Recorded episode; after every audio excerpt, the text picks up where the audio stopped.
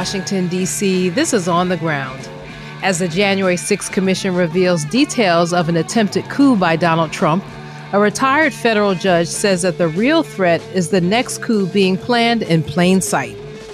They would attempt to overturn that 2024 election in the same way that they attempted to overturn the 2020 election but succeed in 2024 where they failed in 2020.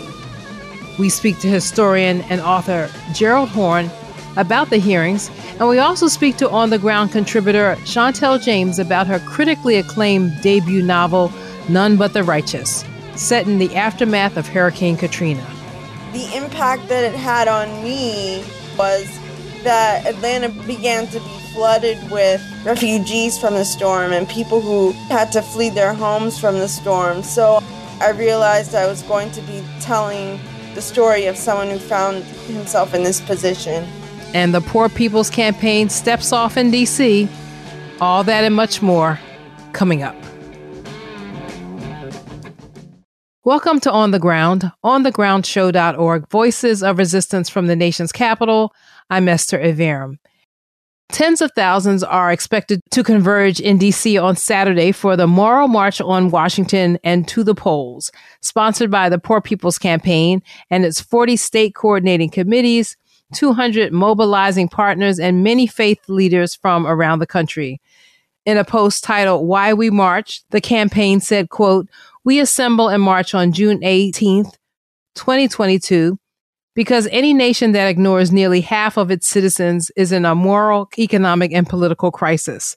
There were 140 million people who were poor or one emergency away from economic ruin before the pandemic.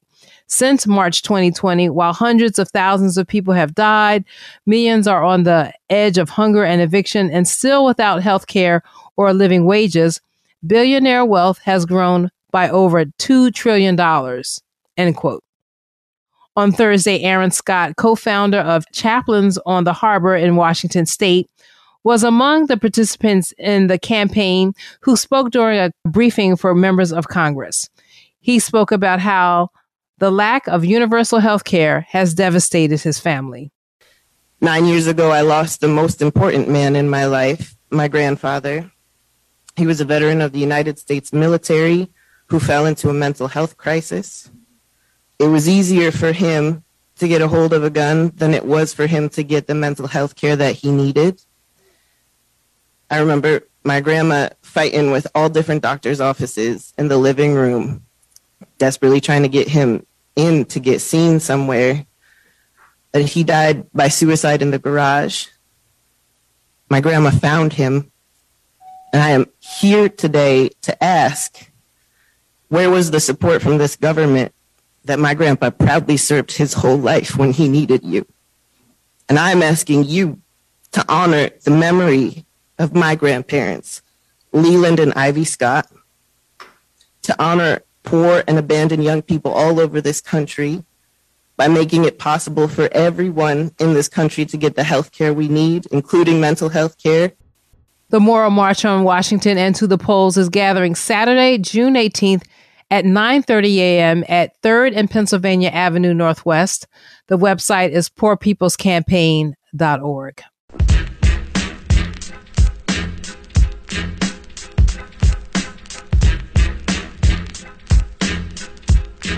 And as the Poor People's Campaign mobilizes for its action this week, the Biden administration pledged an additional $1 billion in military aid to Ukraine bringing the total to more than 55 billion dedicated to that war. This issue of the war has split some organizations on the left away from the Poor People's Campaign, the leadership of which, the Reverend William Barber, referred to the military funding of Ukraine as a quote unquote moral imperative. On Thursday, the Poor People's Economic Human Rights Campaign and the Black Alliance for Peace held a press conference on the topic Thinking Beyond Ukraine. Their war is not our war. These groups said that they are working to build a new coalition in the spirit of the Reverend Martin Luther King Jr.'s famous Riverside speech, Beyond Vietnam, A Time to Break the Silence, where King took a bold stance against the Vietnam War, understanding that the United States was not only investing millions and millions of dollars to solve problems abroad that they had not solved at home, but additionally that there was no genuine investment, honesty, or effort towards actually solving these problems stateside. During the press conference, I spoke to friend of the show, Ajamu Baraka, national organizer for Black Alliance for Peace. I asked about this split and the need for a left popular front against the rise of the far right in this country. It's a struggle, Esther. That basically, to have a popular front, so-called popular front, you have to have a minimum program of unity, of common agreement. And what we are suggesting that at this critical moment, that unity, that common agreement has to be based on some real sharp, clear, radical politics. If that doesn't exist, there's, there's no real basis for any kind of popular front. Uh, it doesn't mean one has to be antagonistic. It means that, that basically we have to make a, a strategic determination of what is needed at a particular historical moment. And so, if a popular front is one in which the radical forces are junior partners, and the people who are driving the politics are those individuals, those organizations that get propped up by the enemy, then it is, is it will be uh, uh, contrary to our objective interest to enter into that kind of relationship. We are all for building unity, but unity has to be based on principles. It has to be based on, in essence, the hegemony of a radical uh, program. The coalition is calling for a Poor People's Army boot camp near Philadelphia on August 12th through the 14th to teach people how to reclaim land, housing, food, culture, education, and a humane society. More information about that new coalition is at poorpeoplesarmy.com. And finally, in culture and media, the Gray Zone news website has broken two stories with leaked emails revealing how British journalist Paul Mason planned to wage all out war on anti imperialist and left wing academics, activists, campaign groups, independent journalists, and media sites. A June 13, 2022 article by Kit Klarenberg says, quote, since the conflict in Ukraine erupted, Mason has aggressively assailed any prominent figure calling for a diplomatic resolution or opposing NATO escalation, authoring columns advocating for government censorship of facts and viewpoints he perceives to be insufficiently anti Kremlin, and demanding quote unquote state action against media personalities that oppose NATO expansion. More is at thegrayzone.com. And finally, the activists with DC Action for Assange say they expect to hear Friday the 17th whether the UK government will decide to extradite journalist Julian Assange to the US as the US requests. If this occurs, the group will meet at the Department of Justice at 5 p.m. to call on Attorney General Merrick Garland to stop this process of punishing a journalist, to free Julian unconditionally, and secure the First Amendment. They say anyone coming with a drum would be useful as Garland's office is on the second floor. And those are headlines and happenings. Stay with us. On the Ground is a totally listener sponsored, supported show. If you have not already subscribed at Patreon, you can do so for as little as $3 a month or all at once at $33 for the whole year.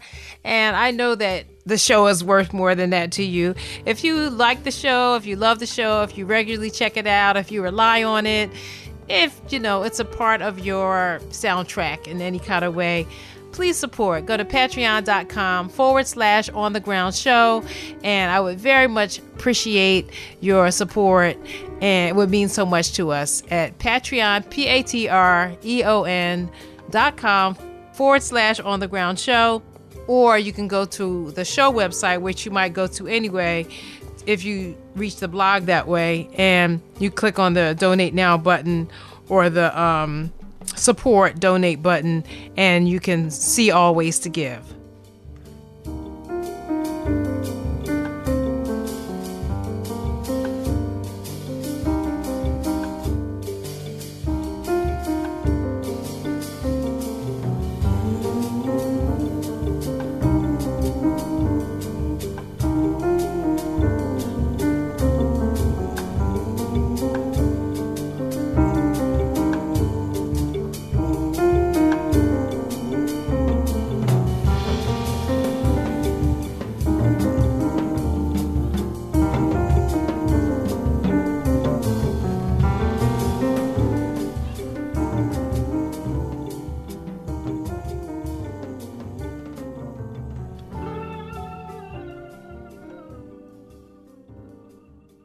I have written, as you said, Chairman Thompson, that today, almost two years after that fateful day in January 2021, that still Donald Trump and his allies and supporters are a clear and present danger to American democracy. That's not because of what happened on January 6th. It's because to this very day, the former president, his allies, and supporters pledge that in the presidential election of 2024, if the former president or his anointed successor as the Republican Party presidential candidate were to lose that election,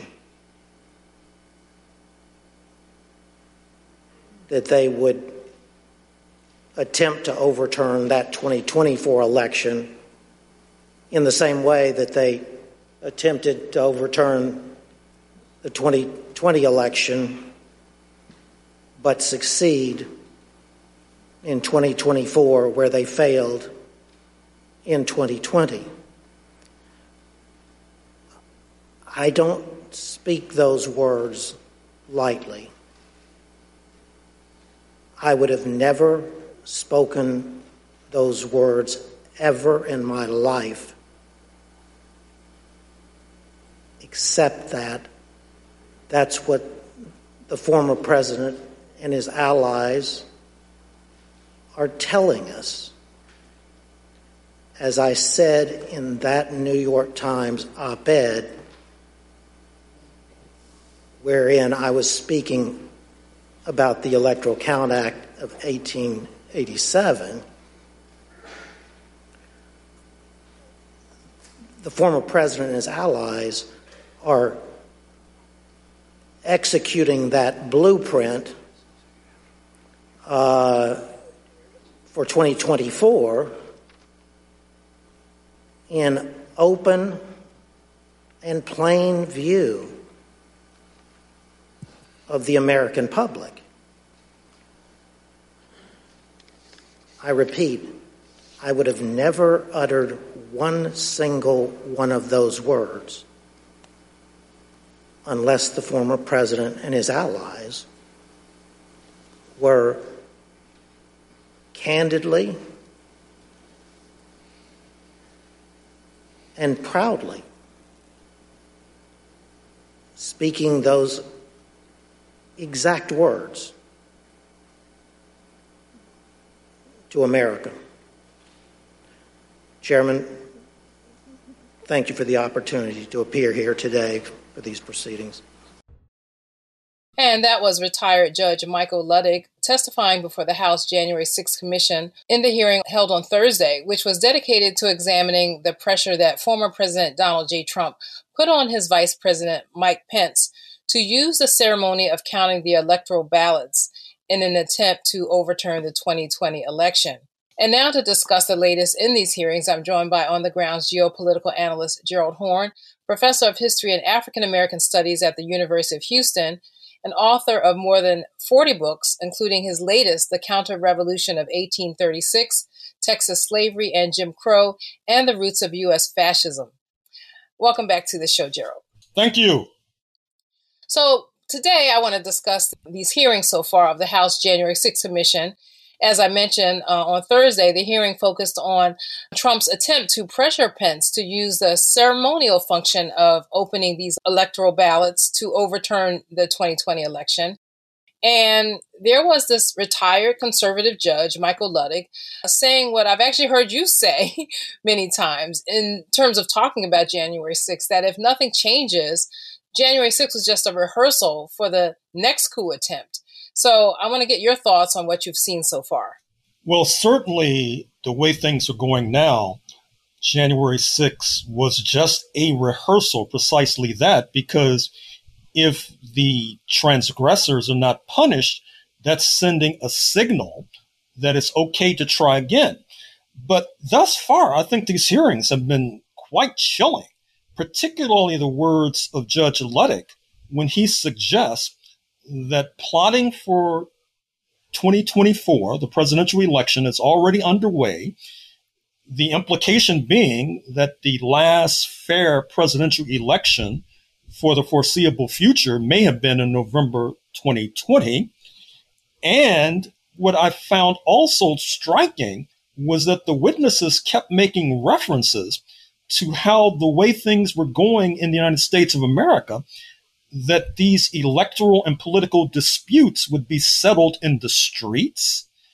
And they kept making reference to quote revolution unquote. I think they should have said counter revolution, in which case, as the title of my most recent book suggests, I'm afraid that the right wing has considerable experience in that diabolical field. And I should also say that particularly chilling is that we already know that the right wing in this country, like the right wing post US Civil War, 1865 to 1876 77, they had a parliamentary wing in the 19th century. It was the Democratic Party. In the 21st century, it's the Republican Party and they have a paramilitary wing. In the 19th century, it was the Ku Klux Klan. In the 21st century, it's the Proud Boys, the Oath Keepers, the Three Percenters, an array of others.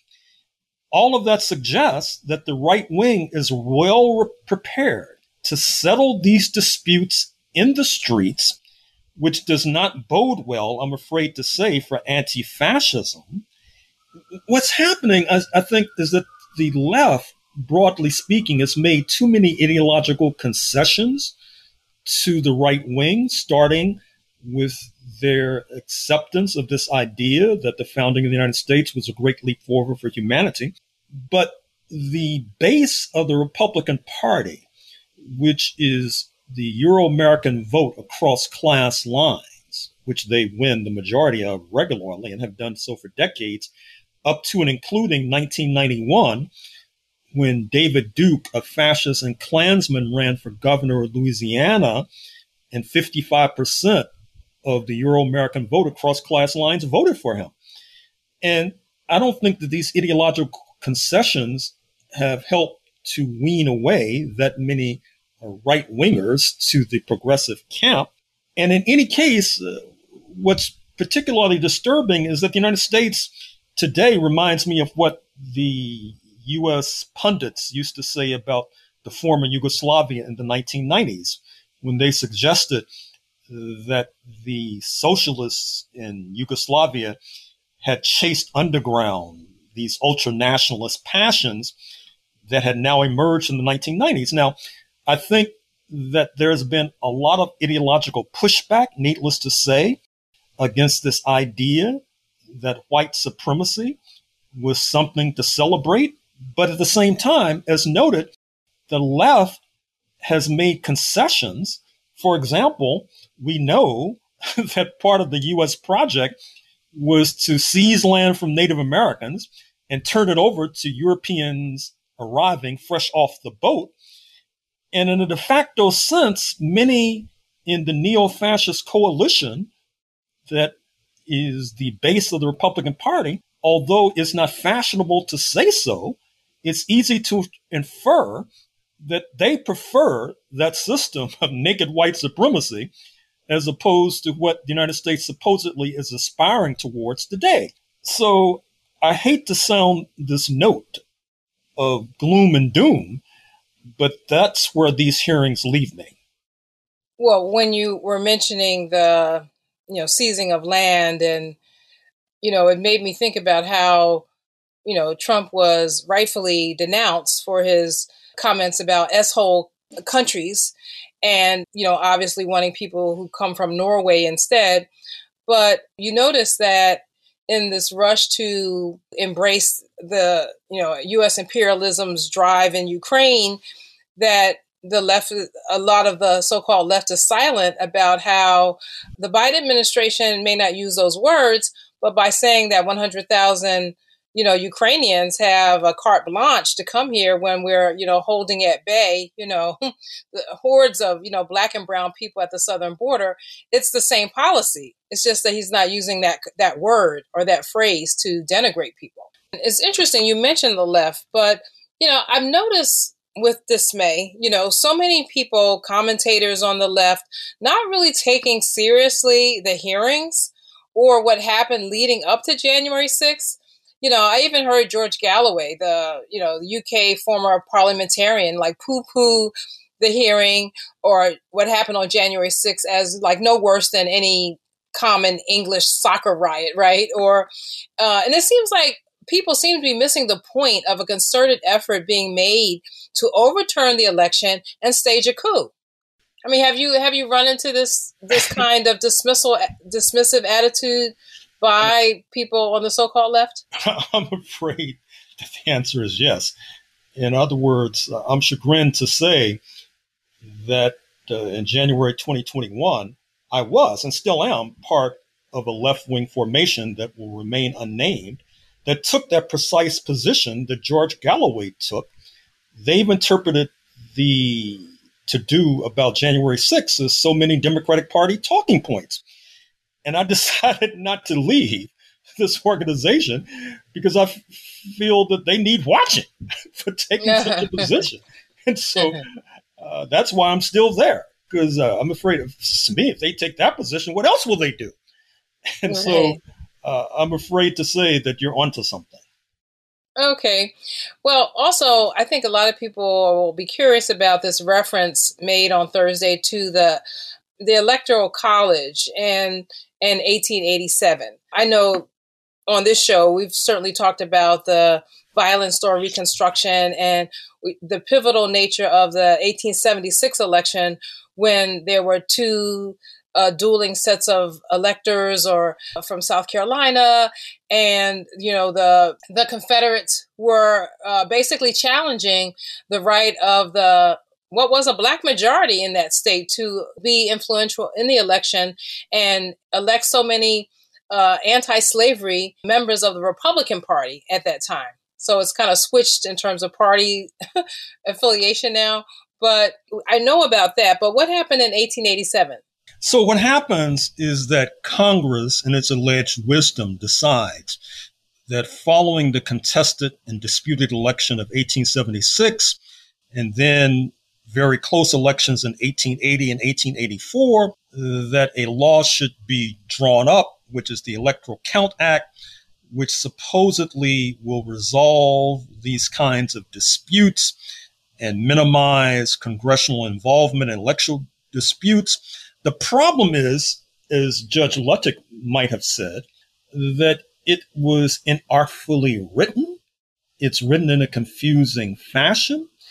And Mr. Trump's lawyers, including the now notorious John Eastman, was seeking to use that act in order to argue that Mr. Pence, the vice president, could, in a sense, declare Mr. Trump to be the victor, either by uh, sending electoral ballots back to states in seven different instances, more or less, and so the problem is, is that the Republicans feel that they have something to lose if the Electoral Count Act is clarified.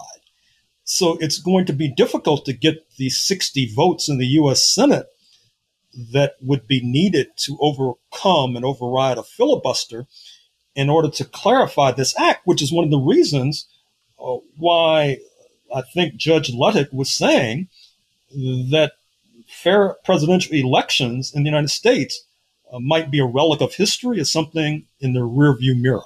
Okay, well, we'll have to leave it there. Uh, I've been speaking to Professor Gerald Horne, our geopolitical analyst, author of more than 40 books.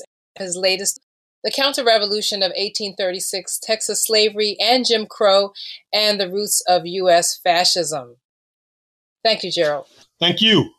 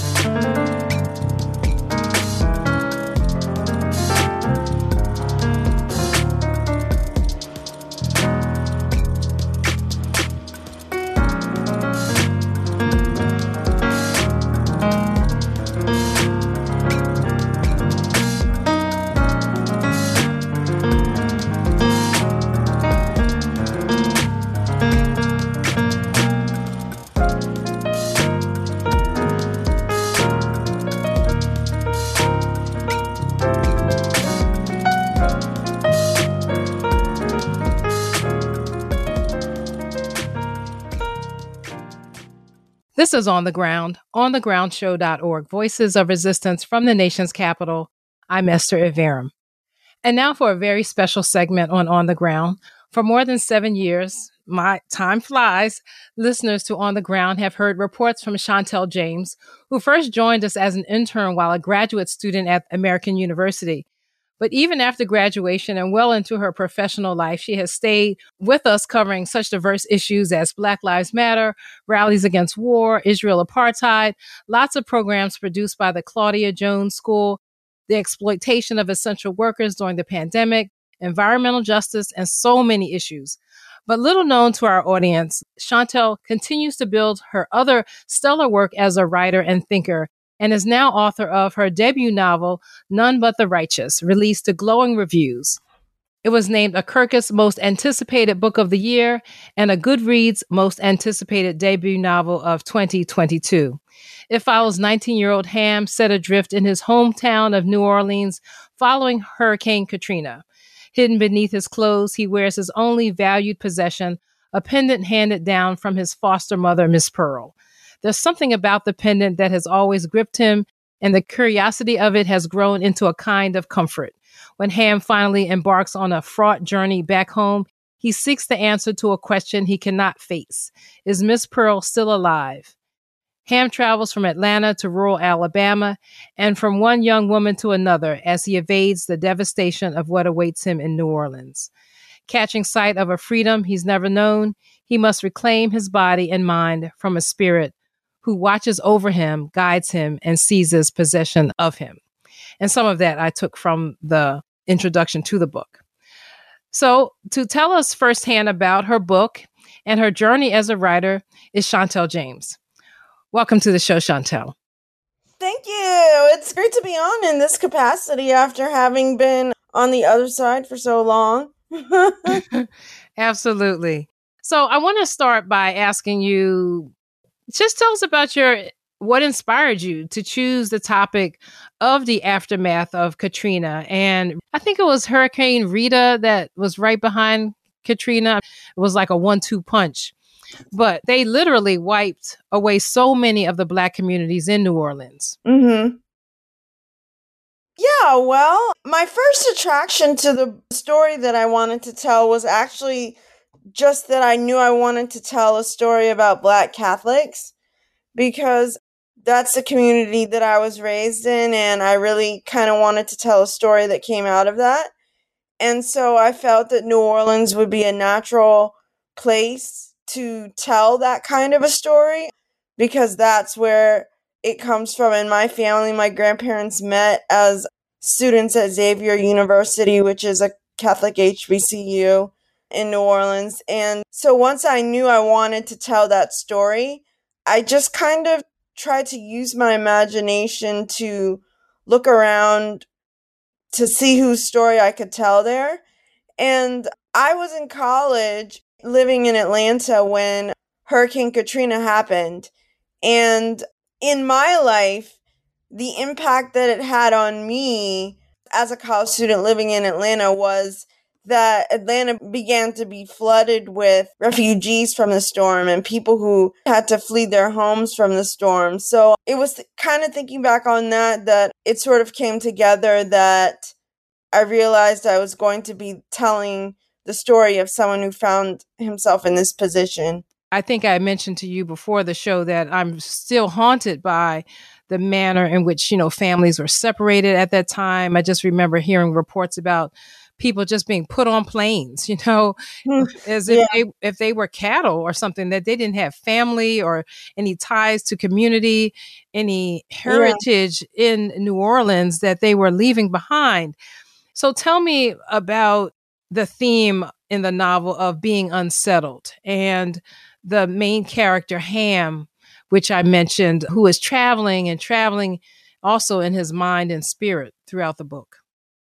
Well, for me, this idea within the novel of being unsettled comes first and foremost out of the narrator, who's who is a, a spirit who's been displaced from his body and is essentially set to wandering around almost disoriented And so I think I really wanted to capture this idea of the of the spirit who's unsettled in that way. But also I think we're all kind of looking for our homes and looking for the place where we're going to belong and looking for the people that we can feel like we belong to. And so, in that way, until we find that, I think we're all a little bit unsettled. And the main character, Ham, is certainly someone for whom that's true. Tell me more about the spirit. And I'm really fascinated about the whole connection to Black Catholicism. You know, tell us about the spirit. Is it is it a spirit that you created, or is it an actual person rooted in history, or a spirit uh, connected to a person rooted in history? And I know in the book, based on the book, that one reason why he is unsettled is because he his body was actually dismembered and I know last week you heard me interview Gerald Horne about Texas and his new book. And he talked about the horrific ways that Black men primarily were lynched in Texas with uh, the horrific uh, lynchings and boiling men alive in oil, which was very plentiful in Texas. And so, you know, there's this line between that conversation and this one and the the idea of how Black Catholics may uh, retrieve some of the history of the church and also this particular spirit that you're talking about. Sure. Well, I would love to talk about St. Martin as as a figure because and I do want to clarify, he wasn't necessarily tortured to death, but as part of the process of creating relics in the Catholic Church, a lot of times they'll rip apart the body after death and somebody will take a piece of the finger and somebody will take a piece of the skull and somebody will take a piece of the garment and the altars of churches are actually built in some cases upon the fragments of these people's bodies who have lived. So Martin de Porres was an actual person who lived a long time ago. He was a mulatto who was the son of a Spaniard and an enslaved African woman who lived in Lima, Peru. And he became a friar with the Dominicans. And he was known for his miraculous powers, which was part of what attracted me to him as someone who could tell this story. Your standard miraculous type healing the sick, being able to be in more than one place at once, these kinds of things were attested to him. And what's also interesting about St. Martin de Porres in the context of New Orleans is that within the system of syncretism, because a lot of times the practices of, of voodoo are veiled by the outward Christianity. So within that system, a lot of times you will see St. Martin de Porres identified with the figure of Elegba or Papa Legba, who's one of the Loa or the spirits who devotees go to with their intentions and their prayers and their concerns and things like that. So that was my attraction to telling the story of this figure, St. Martin de Porres. But I will say that although he is canonized within the Catholic Church, it's probably very clear. I hope it would be very clear to anyone reading that I'm not necessarily coming from the perspective where, like, I'm trying to espouse church doctrine in an uncritical way or anything like that. I don't think this is a book that somebody who had that kind of unquestioning allegiance to the institution of the church could have written but I was mm-hmm. more so interested in just the cultural aspects of how people actually live and embody this spirituality. Absolutely. And you know, I guess in the, along the same vein, you know, your book interweaves in and out of this world of the uh, not only just the supernatural but the spiritual. And you already talked about how that relates to your upbringing as a Black Catholic, but tell us a little bit about why you employed the the idea of possession? I've always been compelled by the idea of of possession because I think in some senses I've never been fully convinced that we will ourselves. And I feel like we're always subject to higher forces that are working through us. And I wasn't really expecting this conversation to go there, but when I've had experiences of madness myself, a lot of times possession was a part of that where I would have delusions that people I knew had become possessed by spirits or something like that. And so, this idea of possession or this idea that higher forces or supernatural forces kind of work through us so that we can execute their wills has kind of been with me for a long time. And it's mm-hmm. kind of mm-hmm. been something that I've been working through for a really long time. You know, I appreciate that, uh, you sharing that. And, you know, before I move on to the kind of the more of the mechanics of writing, I wanted to say that when you clarified the fact that St. Martin wasn't tortured per se, like a person is tortured here in, you know, the United States in the long, you know, grisly history of lynching, but still the idea that the relics, that pieces of that person's body might be used to build the altar or as part of the church.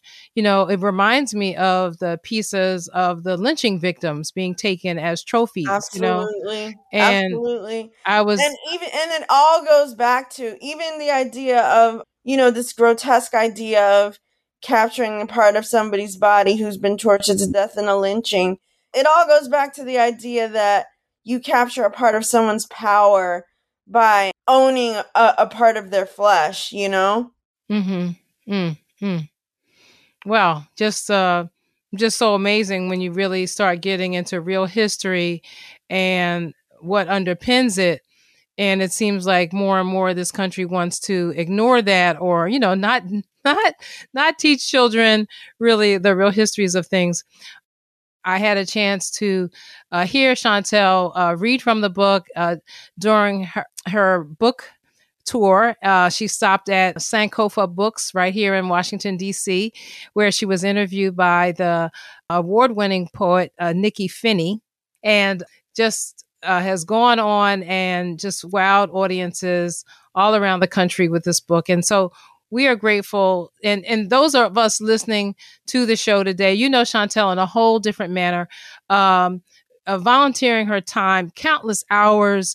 I remember us being out in Annapolis at a freezing, a freezing. Oh yeah, January for this MLK event. I oh my that. God! So just volunteering her time and energy to build the quality program that we've tried to build here at On the Ground as all volunteers. But we take our time three, four, five times a year to raise money for the station. It's not for us. And I hope to the show to get to the point where I can offer Chantal something for all her time and hours. But I remember that freezing event out at Annapolis to for Black Lives Matter. Uh, another time when we covered the Pope the Pope's visit here to Washington D.C. and the um, it was so early you were like falling asleep out there, um, out on the National Mall. But today we're here to honor her and recognize her work as a novelist. So we're going to take a brief break and we'll be right back.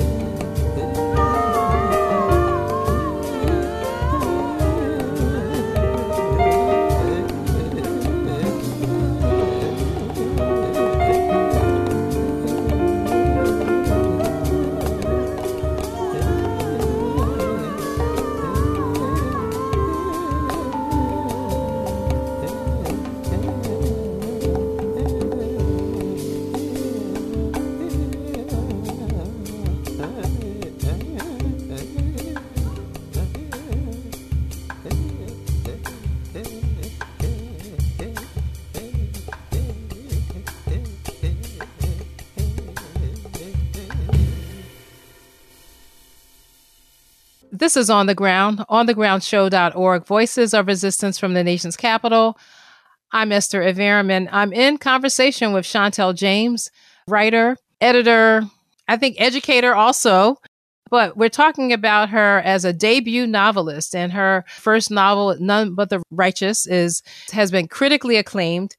And now, Chantal, uh, I want to shift gears a little bit and have you talk to us about writing the book as I mentioned the interview you did at Sankofa Books here in DC, I think you mentioned going to the library after work to work on your book. So talk to us about the process, you know, creating and maintaining the sparks that obviously exist throughout this book and how much you have to rely on inspiration versus discipline to get the results you want as a writer.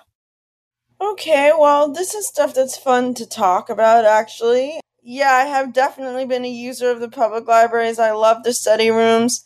They used to know me by face when I would walk up in there with my little reservation for my two hour block in the study room.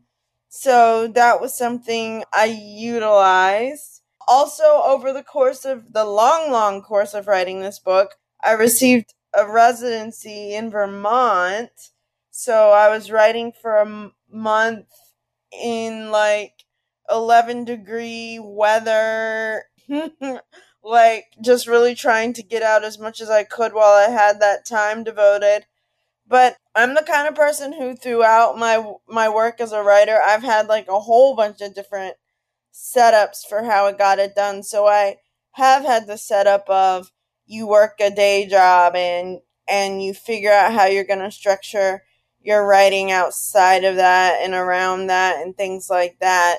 And I'll also add that because I really wanted to get the feel of the city, I knew that it was important for me to travel there and to spend some time there. Mm-hmm. So I did take a few trips to New Orleans. I stayed with friends I had there just in order to get a really a really good sense of it aesthetically mm-hmm. um, to tell the kind of story I wanted to tell.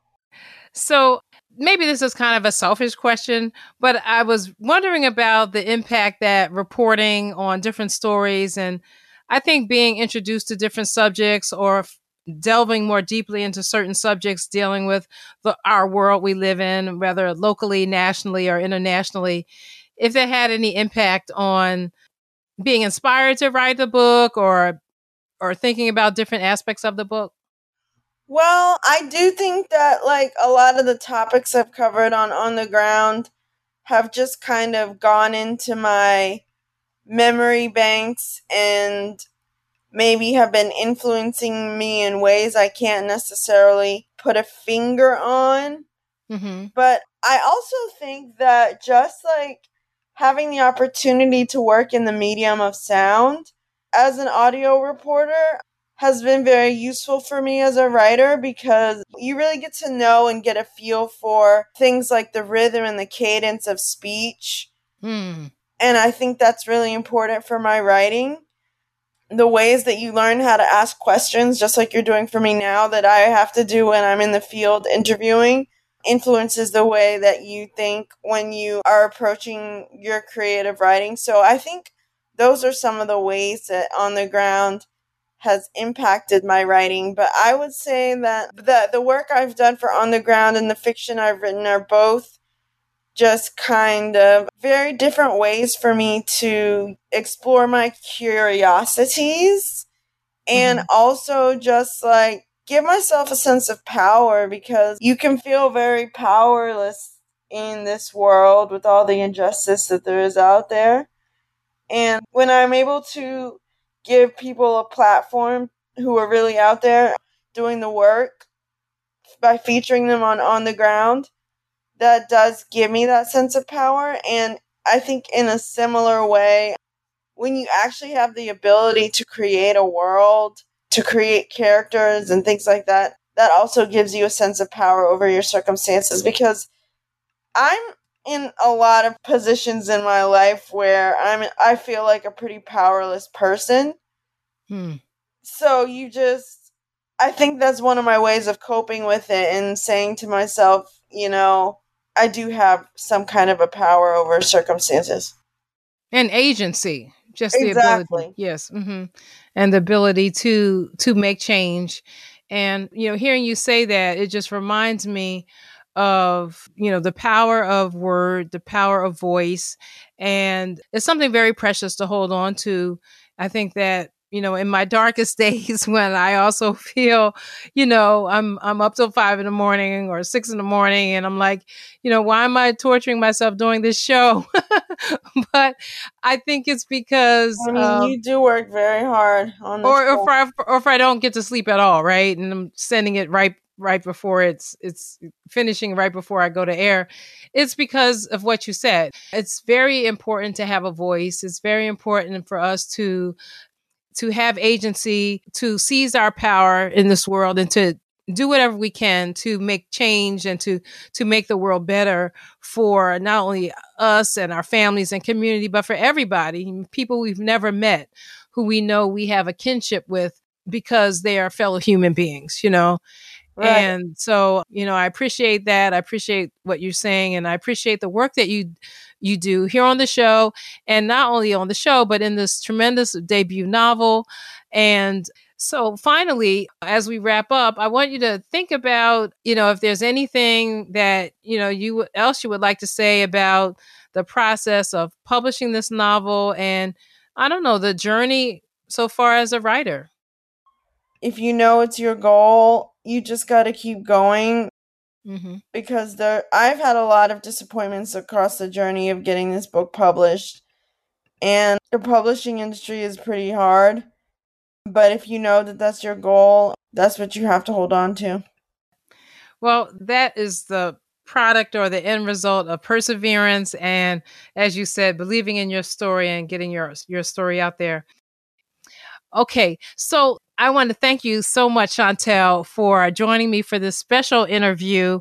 yeah, um, it was a pleasure. I'm I'm really happy that you wanted to talk to me.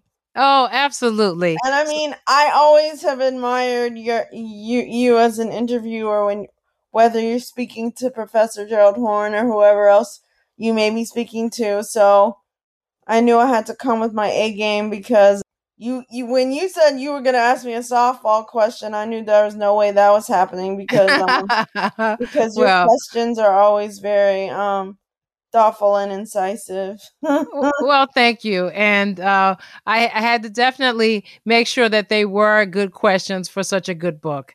Thank you again, Chantal. Okay, thanks, Esther. And that will do it for today's episode of On the Ground, onthegroundshow.org, Voices of Resistance from the Nation's Capital. You can also let us know you like On the Ground on Facebook, Twitter, or patreon.com at On the Ground Show. And I post links to the show on my Instagram page, which is Esther underscore Iverem, E S T H E R underscore I V E R E M. And our podcast, On the Ground with Esther Iverem, is on all your podcast platforms. The new podcast, our social media pages, and website all have a protest sign with green lettering that says On the Ground. The music we played this hour included Chant by Robert Glasper, Cloud Blue by Isaiah Rusan, and our theme music is Voodoo Child by Jimi Hendrix. I'm Esther Iverem. Until next time, take good care and keep raising your voice. Peace.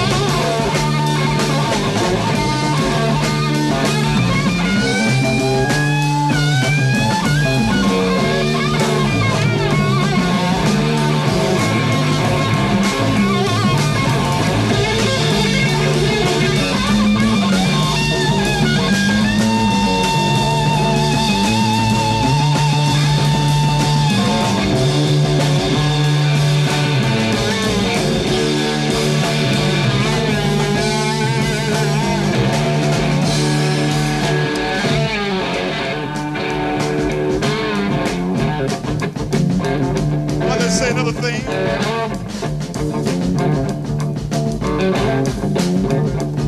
I didn't mean to take up all your sweet time. I'll give it right back to you. What did you do?